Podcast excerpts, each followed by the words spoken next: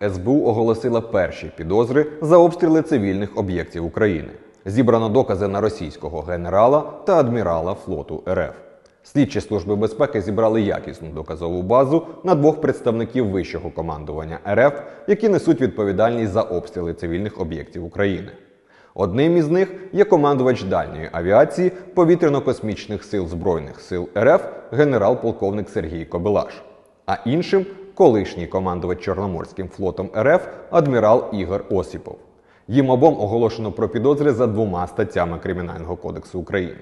Це стаття 437 планування, підготовка розв'язування та ведення агресивної війни, а також стаття 110 посягання на територіальну цілісність і недоторканність України. Це перші підозри, які Україна оголошує саме за обстріли цивільних об'єктів. Максимальна санкція статей передбачає покарання у вигляді довічного позбавлення волі. Так, у ході розслідування слідчі СБУ встановили, що з початку повномасштабного вторгнення Сергій Кобилаш виконує вказівки вищого військово-політичного керівництва Росії щодо знищення українських міст.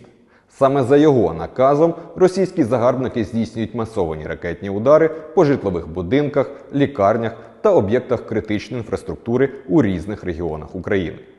Для проведення повітряних атак ворог використовує стратегічні ракетоносці Ту-160, Ту-95МС, а також дальні ракетоносці-бомбардувальники Ту-22М3. На їх озброєнні знаходяться крилаті ракети типів Х-555, Х-101, Х-55 і Х-22. Що стосується Ігора Осіпова, то за даними слідства, у період з 24 лютого до 10 серпня посадовець віддавав накази на проведення систематичних ракетних ударів з акваторії Чорного моря по українських густонаселених пунктах. Ворожі атаки здійснювали високоточними керованими крилатими ракетами калібр з російських бойових кораблів.